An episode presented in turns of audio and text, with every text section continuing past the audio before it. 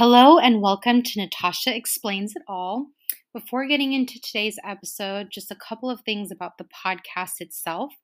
Um, the um, Spotify has a, if you are listening to this on Spotify, Spotify has this very cool feature that you can leave a voice message for me um, with feedback or questions, um, and I do welcome that. Um, it, there should be a link at the bottom of each episode, um, as well as on the uh, podcast page itself. Um, there is also a tipping option now as well. So if you want to support the podcast, that's there. There is also a link um, to my Medium account where I do written pieces. Um, so again, um, there's a link to my Medium profile. Um, where you can, um, if you'd like to read some of the things that I work on, that is available there. Um, and finally, for those on Apple Podcasts that have the um, review system, if you leave a review or, you know, um, like put, click the number of stars that correspond to what you think, it's always really helpful too, um, because that allows more people to learn about the podcast. All right, enough of that. Now, on to the actual content of today's podcast. Um, today's podcast episode um, is about Tyre Nichols and internalized uh, racism. For those who may have not heard the name Tyre Nichols, Tyre Nichols was a young black man who was recently killed by police um, in Memphis, Tennessee. And I was talking about this um, with a with a relative of mine recently and this relative made a comment that I've been seeing a lot um, in the news and social media that he was commenting that well in this case um, the main officers that were involved in Tyre Nichols' um, murder were five black officers. There were white officers there as well, um, um but there were five main black officers and this relative of mine was making this comment about how like well you know this was obviously very heinous and horrible and he shouldn't have died but at least we can you know this isn't another example of racism within policing. You know these just must be bad apple cops who you know went off and the point of this episode is to really cha- challenge that narrative. Um, just because um, you have a black cop doesn't mean that he isn't, he or she or they is not acting out of the same type of racism and racial bias that is inherent to policing. And I just want to give some examples and kind of unpack this a little bit. Um, because it's important that we not see the killing of Tyre Nichols as this aberration that can be chalked up to these individual officers who just acted totally out of line, but really seeing it as part of a pattern and practice that is inherent to policing. It's so it's such a common narrative every time the police kill somebody, particularly when they kill a black person, that it's an individual issue, that it's this particular officer, that it was this particular circumstance. Um, but you know, one of the themes that I've talked about in many of my podcast episodes, and will continue to talk about, is that um, it's inherent to policing because policing in the United States is meant to be a tool of social control, particularly around racial control. And within this episode of Tyre Nichols, I want to look at a couple of things that can help us um, just dig a little bit deeper beyond this narrative that, well, just because you had black officers killing a black person, that must mean there, there was no racism involved. One thing to consider is the actual punishment and reaction to the black officers versus the white officers versus any other um, police killings. And what I mean by that is that it is so, so, so rare for police to ever be ever be held accountable on any level when they abuse the badge um, and in the most extreme cases kill people. But anything short of that as well. They sexually assault someone uh, they plant drugs on someone, um, they beat someone, they disable someone, um, which are all things that happen very commonly. Um, and in this case, we had expeditious, I mean, very quick response to for these black, the five black officers were fired and charged with very serious criminal offenses, including second degree murder. And um, having those type of charges brought against any police officer much less within weeks of a killing is so rare.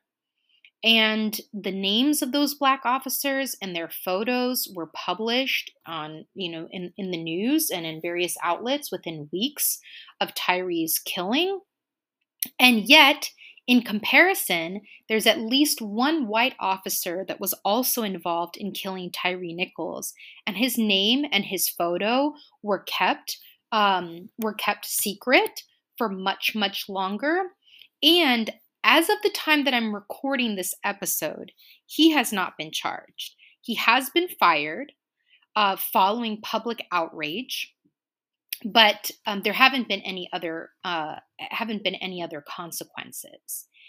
And so that in of itself is something to chew on of why is the race of the officer relevant to how quickly and how intensely the accountability measures are um, and you know, my thesis here is is that it's just another symptom of how um, racism is a is a purpose behind policing in the United States. And even for those officers who are themselves black, they are perpetuating the same narrative.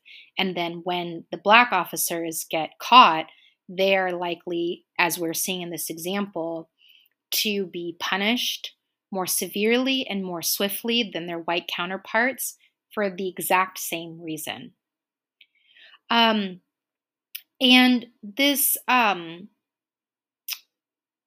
the the concept of internalized racism um, just means that you know whoever is the target of the racism may harbor some of those same beliefs they may um, have some of the same prejudices as um, about themselves and about their own their own group um, that the that the uh, uh, oppressor, the person who uh, to whom um, the racism advantages, um, believes in. And we can see parallels with this in other areas. So, for example, with sexism, right? I mean, there are many women who also hold sexist beliefs and misogynistic beliefs. You don't have to have a man present for women to perpetuate patriarchy right? Um, there's so many examples of this right? We have like the concept of slut shaming right? Women um, criticizing other women for expressing their sexuality and that any type of any type of display of sexuality must then put the woman in the category of a slut meaning that she is immoral and you know she's not a good quote good woman. And women perpetuate that um, as well as men. And in the same um, you know the, the concept of victim blaming right the of of of, of blaming women for why they are assaulted or raped um, or otherwise mistreated. There are women who perpetuate those narratives um, as well as men, right? Uh, you can be a woman and perpetuate the patriarchy in the same way that you can be a black person and perpetuate white supremacy. And the concept of, if this still isn't quite making sense, let me give you an example of how this really influenced um, American law and American culture. So, the concept of internalized racism was decisive, absolutely decisive to the decision of Brown v. Board, Brown v. Board of Education, which was a 1954 Supreme Court case that said that racial segregation in public schools was unconstitutional. And it was a watershed case that led to the dismantling of racial segregation in various aspects of public life. Um, because, you know, at that time, everything was segregated restaurants, swimming pools, water fountains, trains, buses, you name it. Um, and um, the Brown v. Board of Education was a unanimous opinion, meaning that all the justices, all nine justices, voted um, uh, voted uh, together, voted the same to find that racial segregation in public schools was unconstitutional. And one of the data points that was so decisive for the justices was a study about internalized racism. They had done a study with young children, young black and white children. And it was, um, I think it was mostly girls or all girls. But in the study, and you can you can research this um, if you look up Brown v. Board of Education doll study, and in this study, the the the the black kids and the white kids were given dolls to play with, and the dolls were white and black and the researchers like observed the children and how they interacted with the dolls. And i think they also asked them questions about like what dolls they would prefer to play with. And the researchers expected that the white children would prefer the white dolls because they would identify you know with the white dolls. It would seem more familiar to them. But what they found as well is that even the black children preferred the white dolls the black children didn't want to play with the black dolls. And they asked the children why. And the children, you know, spoke about how they thought that the white dolls were prettier, that the white dolls were nicer, um, that the white dolls were better. Because those black children had internalized the racism that was so virulent around them.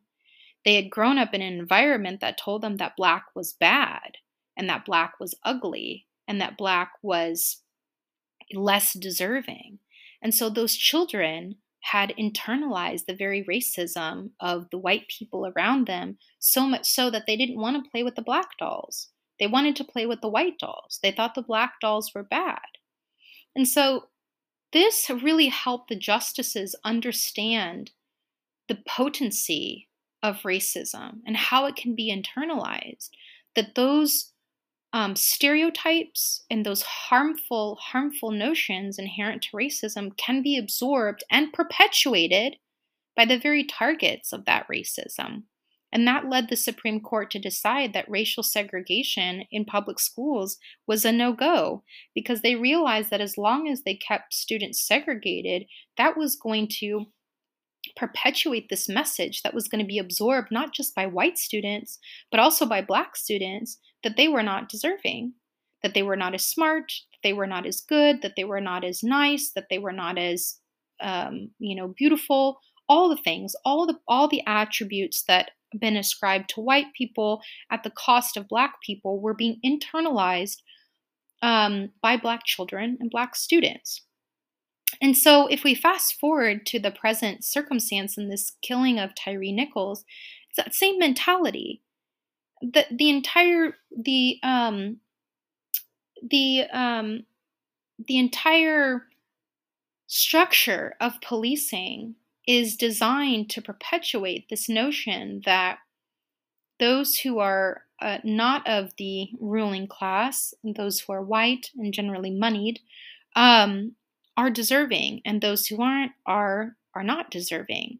And it's okay then for us to literally beat someone to death. And again, someone might respond to that and say, well, whoa, whoa, whoa, whoa. Like, this is an out of the ordinary thing. No one is saying that, you know, that this was appropriate.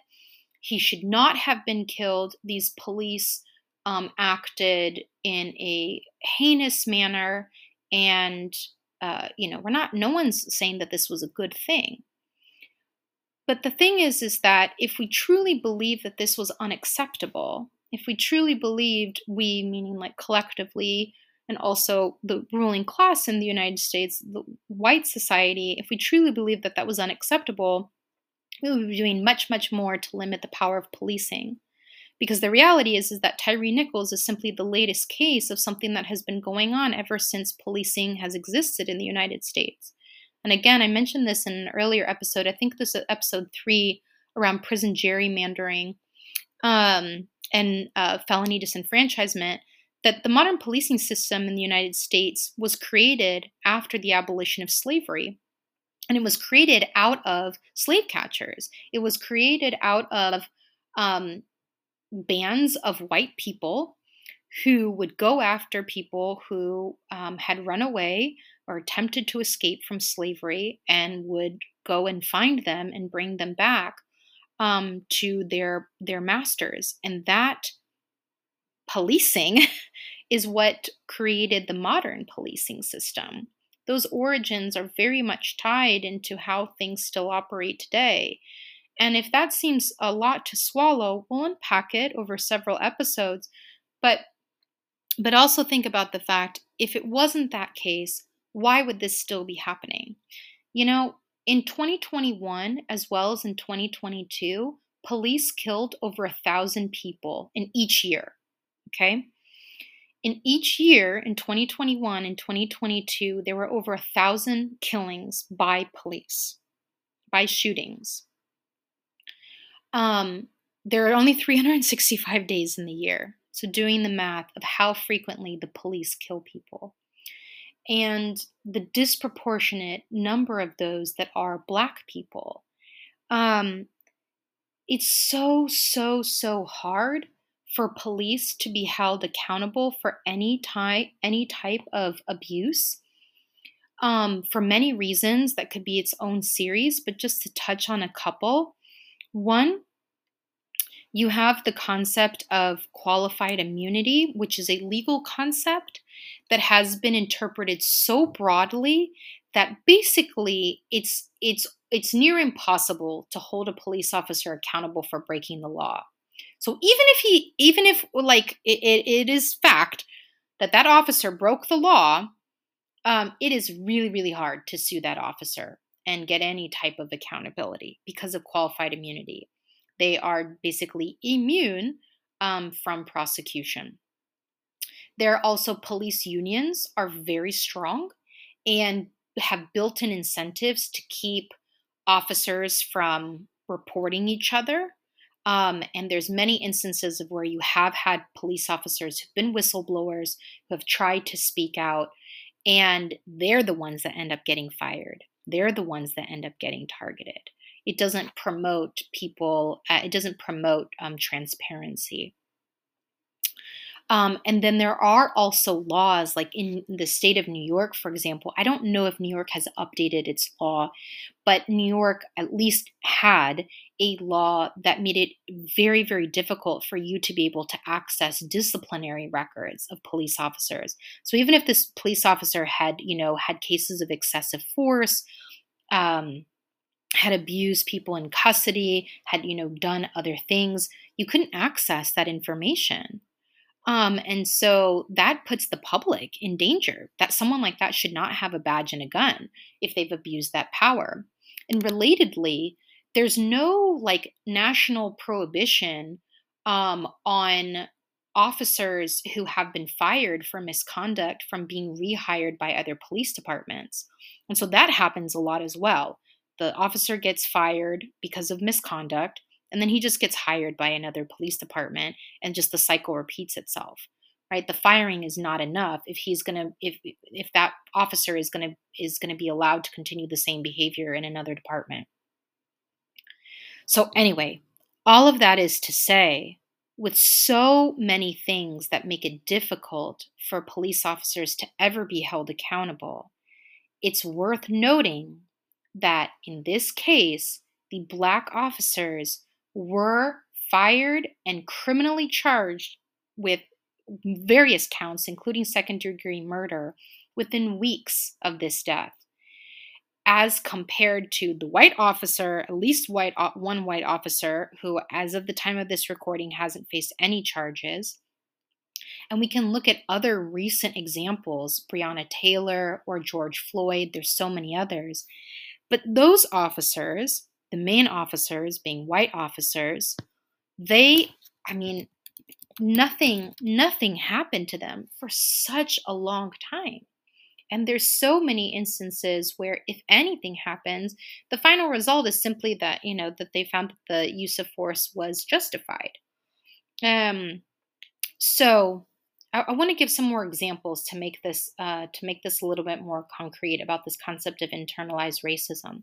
It's kind of going along the same thread of this doll study and younger people. In a prior role, I worked as a defense attorney, a juvenile defense attorney in Washington, D.C. And the Washington, D.C. juvenile justice system is an extreme example of the racism inherent um, in all of our court systems. In DC, in both the juvenile jail, in the juvenile prison, in juvenile court, it's only black and brown kids and has been that way for, I don't know if ever, but certainly for many decades. Um, police don't don't arrest white kids in DC, um, and they don't get charges brought against them. And um, the the the vast majority of the staff who work in the juvenile justice system in DC are also um, black, um, meaning like the director of the juvenile justice agency, other high level staff, caseworkers, the guards at the jail and the prison, lots of people within the juvenile justice ecosystem were also black. And as a white person, I observed this and was very confused and didn't understand how it is that this was acceptable. And what I mean by this is that why was it acceptable that being poor and black in DC meant that touching the system was inevitable? Why was it acceptable that these children had to be surveilled? That they had to be incarcerated, that they don't deserve to be free and to be invested in and be provided the resources that their white peers in DC experience. And um, and I realized that the result of this was the reason for this was internalized racism. That the reason was is that like everyone has just kind of accepted that this is okay. You know, that it's okay that black kids that this is this is good enough for our poor black kids that we can't offer them something better.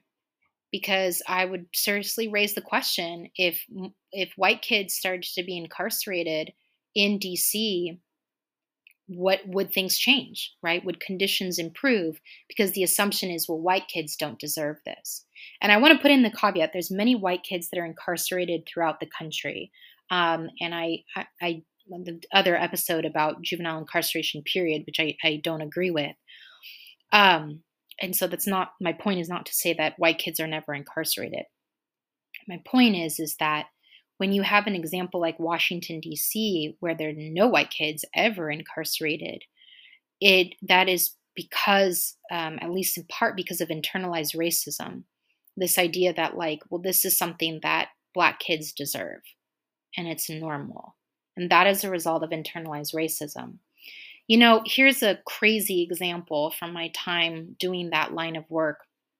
I remember I was once at a like um, a public meeting. Um, there were various government officials there, including the head of the Juvenile Justice Agency um, and other people related to the juvenile justice world. And they had bussed in a group of kids from the juvenile prison to do a performance. And these kids did a dance performance.